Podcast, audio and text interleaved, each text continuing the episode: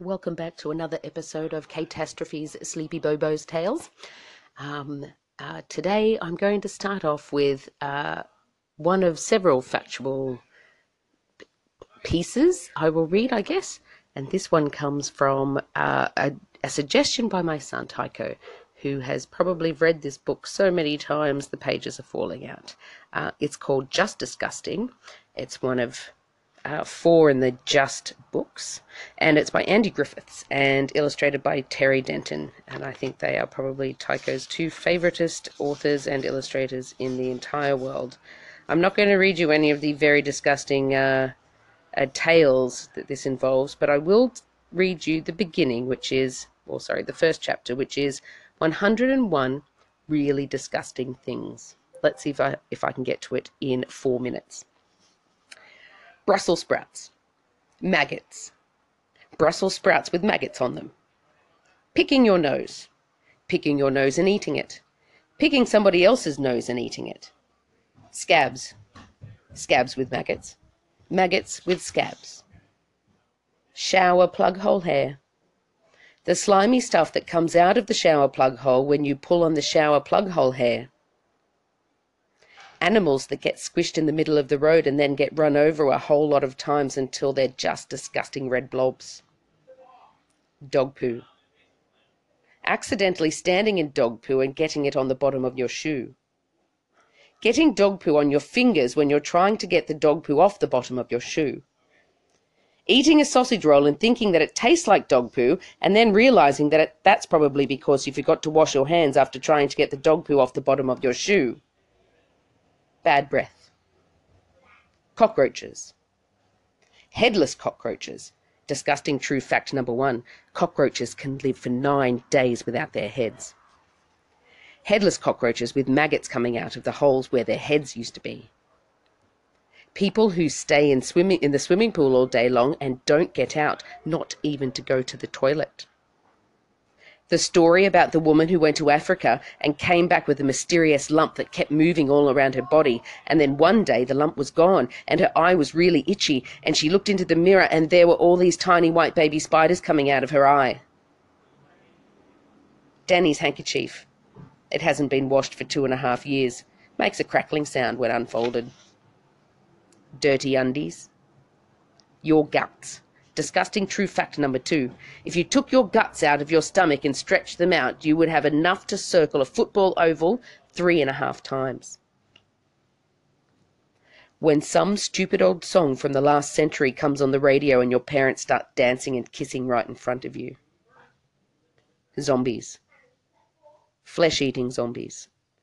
Flesh eating zombies with really bad breath because they forgot to clean their teeth after feasting. Earwax dirty nappies, blood clots, collecting your blood clots in an old jam jar and using them to make red paint.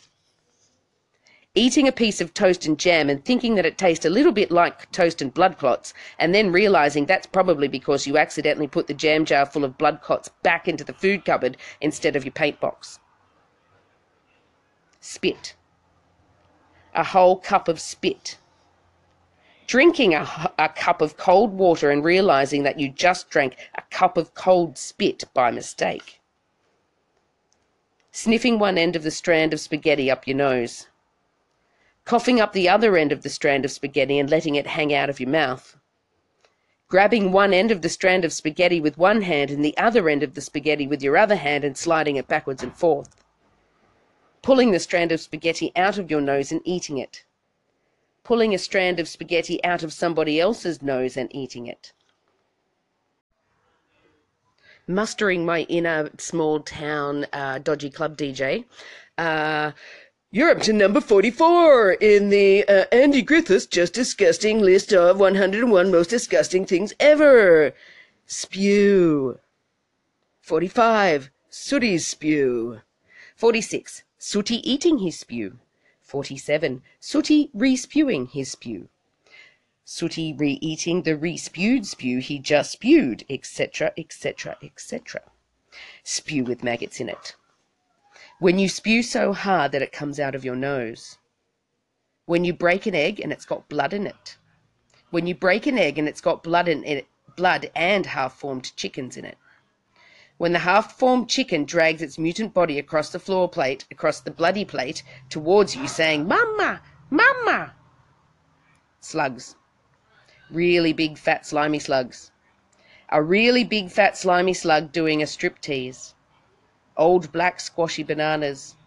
Finding an old black squashy banana squashed all over the bottom of your school bag at the end of the school holidays.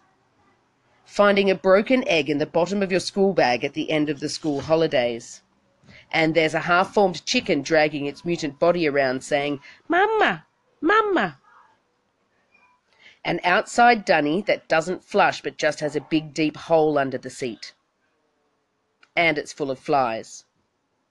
And maggots dropping your new watch into the deep hole in the outside dunny, and while you're trying to get it out, you lean over a little bit too far and you fall in and you can't yell out for help because the flies and maggots fill up your mouth and you can't get them out because you're too busy trying to keep yourself afloat. Pus. A swimming pool full of pus accidentally dropping your new watch into a swimming pool full of pus, and when you try to get out, you lean over a little bit too far and you fall in, and you can't yell out for help because the maggots fill up your mouth and you can't get them out because you're too busy trying to keep yourself afloat. I think I forgot to mention that there were maggots in the swimming pool full of pus, but there are. There are maggots in the pus. Biting into an apple and finding a worm. Biting into an apple and finding half a worm biting into an apple and finding a headless cockroach. Biting into an apple and realizing that it wasn't an apple at all, it was just a big wet blood-stained fur ball that your cat coughed up into the fruit bowl that morning. Realizing that you're following your cat around hoping that it will cough up another big wet blood-stained fur ball because you like the taste of the first one so much. Spiders. Spiders' guts. Their stomachs contain powerful enzymes designed to liquefy everything they come in contact with. Hitting a spider with a hammer and the contents of its abdomen fly out and hit you in the eye. When your eyeball liquefies and it dribbles down your face and makes everybody who sees you rather either scream or vomit. Or both. Standing outside with your mouth open and a fly flies in so you, and you're so surprised that you swallow it Standing outside and you look up and a bird poos in your eye. Standing outside and you look up and a bird poos in your mouth. Standing outside and you've just had a bird poo in your eye and your mouth and looking down realizing that you've just stepped in dog poo. See numbers 13 to 16. People who fold their eyelids back so you see the reddish white bit underneath. Burps. People who can burp the alphabet. For example, Danny Pickett. People who try to burp the alphabet but try a little bit too hard and end up vomiting instead. For example, me. Farts. People who can fart the alphabet. People who try to fart the alphabet but you try a little bit too hard and. Lumpy milk. Lumpy milk with maggots in it. Only realizing the milk is lumpy and has maggots in it when it's in your mouth only realizing that the milk is lumpy and has maggots in it after you've actually swallowed it. And then when you've swallowed the lumpy milk with maggots in it and you spew so hard that the maggots come out of your nose. Spew with maggots in it. Yes, I know this has already been on the list, but it's just so disgusting I had to put it on again. Just Disgusting, Chapter 1, Part 3. 95. The Smell of Dead Fish. 96. The smell of a cat's breath after it's been eating dead fish. Disgusting true fact number four. Scientific studies have shown that 90% of all the dirt under people's fingernails is not in fact dirt. It's feces. That's the scientific name for poo. The other 10% is peanut butter. Watching television and seeing them open up somebody's stomach and seeing the person's guts. 99 playing around with a sharp knife and accidentally opening your own stomach and seeing all your own guts. Number 100. Playing around with a sharp knife and accidentally opening your own stomach and seeing all your guts fall out of your stomach and all over the floor. And then a dog runs in and eats them and then it spews them up again and then it re eats them and then it does a poo and you're just standing there with your mouth open and a fly flies in and you're so surprised that you swallow it. And then a bird comes in and poos in your eye and you can't see anything. So you're staggering around blindly, clutching your throat and you step on the dog poo and you go sliding out of control and crash down into the bath, which is full of pus and dead fish and scabs and Brussels sprouts all bobbing around, and you pull the plug so that you don't drown, but you accidentally pull the plug hole hair, uh, uh the plug hole hair up with it, and the and attached to the end is the half-formed mutant chicken, and it's going, "Mama, Mama," and uh, you're so disgusted uh, that you say something I can't repeat, forgetting that if you hear something I can't repeat. Your head explodes, so your head explodes and your tongue flies into the toilet and your eyes go into the spider's web and the spider starts liquefying them, which is kind of lucky because then your mum and dad come waltzing into the bathroom, smooching and kissing and they say, mmm, I wonder whose body that is. And then they start eating it because they're not really your mother and father at all. They're flesh eating zombies and you think things can't possibly get any more disgusting and then they do because a big fat slug comes in and starts doing a striptease, which you can't see, but you can sense. So your headless, gutless, half-eaten corpse runs out of the house and onto the busy road yelling, help me, my parents are flesh-eating zombies and there's a slug doing a striptease in the bathroom. But none of the cars stop because nobody in their right minds would stop for a headless, gutless, half-eaten corpse. They're just run they'll just run over you and over you and over you until you're just a disgusting red blob in the middle of the road. Well, mostly red except for the pus and the little bits and the little white bits which are the remains of the maggots. Oh, I think I forgot to mention that there are maggots in the pus. But there are maggots in the pus. 101. This list. See numbers 1 to 101. The next factual texts come from um, a book that my husband gave me called Thing Explainer Complicated Stuff in Simple Words. It's written by Randall Munroe, who's done a fantastic job of explaining quite difficult concepts using only the 1,000 most commonly used words in the English language. So there's no jargon, no multi-syllabic words. Um, and it's fascinating the way he can describe things so well. So we're going to play a little game, not play a little game, but let's play a little game. Um, I'm going to read out a few of the sort of uh, the I guess top notes of the pages of some of these pages, and you see if you can work out what he's talking about. Starting with skyboat with turning wings. Normal skyboats have to go fast so the air hits their wings hard enough to hold them up. If they fly too slow, they fall. Sometimes falling makes them go fast enough to fix it. This boat works just like those sky boats, but it uses a cool idea. Instead of the whole boat going fast, only its wings go fast. The rest of the boat can go as slowly as it wants, or even stop and sit in one place in the sky. If a normal sky boat had wings that went faster than its body, the wings would fly away.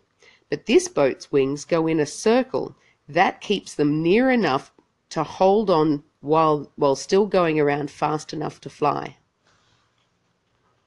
That, of course, was the helicopter. Oh, let's see. How high can a skyboat go? Sorry, I'm just seeing these little subtexts. A skyboat with turning wings needs more air to push against than a normal skyboat. Up high, where normal skyboats fly, the air is thin because it's closer to space. Very few turning wing skyboats can fly to the tops of the tallest mountains, but normal skyboats can fly over them with no problems. But a turning wing skyboat can can still go farther above sea than most underwater boats can go below it. Turning the pages now, let's have a little look-see at a food heating radio box. These boxes use radio waves to heat food. Radio waves push on the tiny pieces, wa pieces water is made of and make them go faster. When tiny pieces in something move faster, that thing gets hotter. If you send enough radio waves through water, the water heats up. Food heating radio boxes can heat up cold food you saved and let you buy food that's full of ice. Keep it for a long time and then heat it and get rid of the ice. These boxes make it much easier for people to eat without spending a long time making their food. You can also use a radio box to take fresh food like fish and heat it up and turn it into different kinds of food, just like you do with other heating boxes in your kitchen but it can be hard to use for that, so be careful, especially with food made from animals.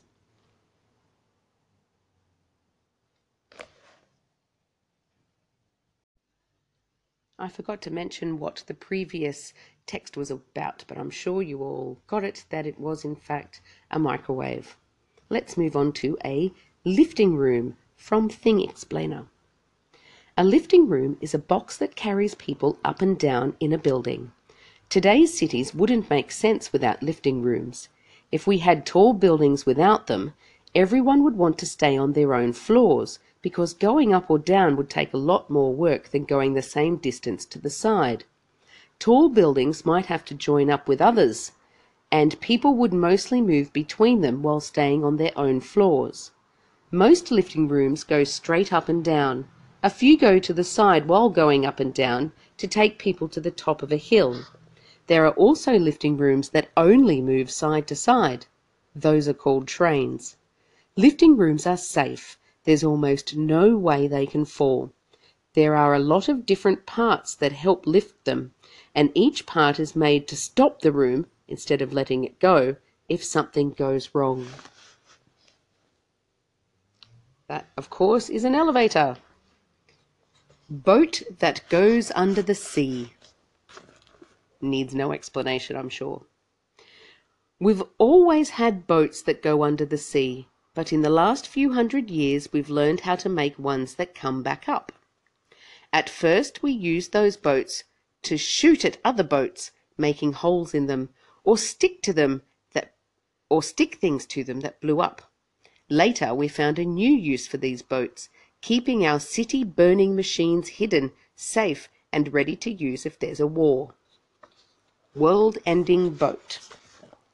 This boat, the boat show, okay, so there's a diagram here, but they're basically still talking about the, the same thing. The boat shown here carries up to two dozen city burning war machines.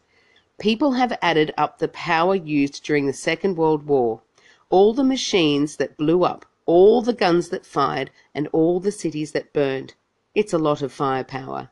Each of these boats carries, carries several times that much. Special sea words. Most of the time, if you call a really big boat a boat, people who know a lot about boats will get mad at you. But boats that go under the sea are really called boats. Okay, let's move on. That, of course, is your submarine, your stock standard submarine. What about a box that cleans food holders? This box is a machine that cleans plates and cups by throwing water at them. The water is full of cleaning stuff, which helps the water stick to the food and pull it off. If you fill a cleaning box the wrong way, it may not clean well. After people see this happen a few times, they can get strong ideas about the right way to fill a plate cleaner. When people with different ideas about these machines start living together, this can lead to fights. Some ideas are clear to everyone, like that you should always point cups down so they don't end up full of food water. There's more, but you don't need to fight over it. There's a book that goes with your plate cleaner, and it shows how you should fill it.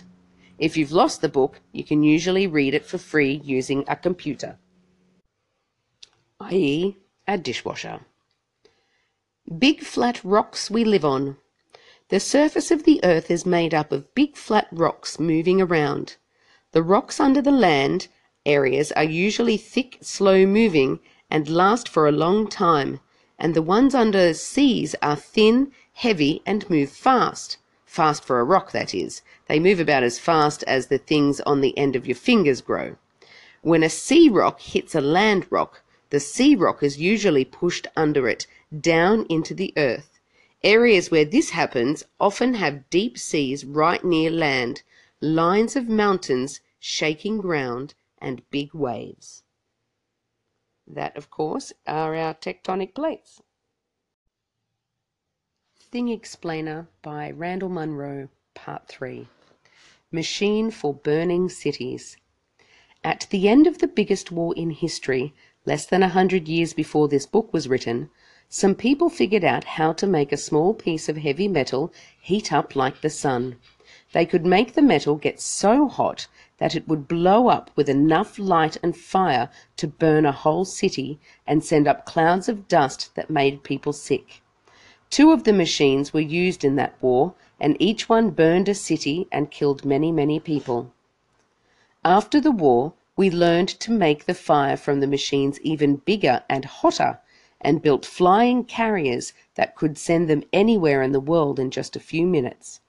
There was no way to stop these machines, so many countries built them and hid them under the ground so that no one could attack them without getting attacked back. Everyone worried that a new war would start at any minute. We spent many years like that, each side waiting for the other to attack and start the war that would end the world. We're less afraid now, and most people don't think that war will happen, but we still have the machines. The machine. The first machines had one part that blew up, but a few years later we learned to make the fire a lot bigger by putting two parts together. The top part uses a normal fire to start the runaway fire. Oh, I've read this in the wrong order. Let me start this a bit again by saying, by talking about the first runaway fire. Everything is made of tiny pieces. Around the start of the Second World War, we learned that the pieces of a few special heavy metals could be made to break in half. We also learned that when they break, they let out a little flash of heat and some tiny fast pieces. So, back to the machine. The first machine had one part that blew up, but a few years later we learned how to make the fire a lot bigger by putting two parts together.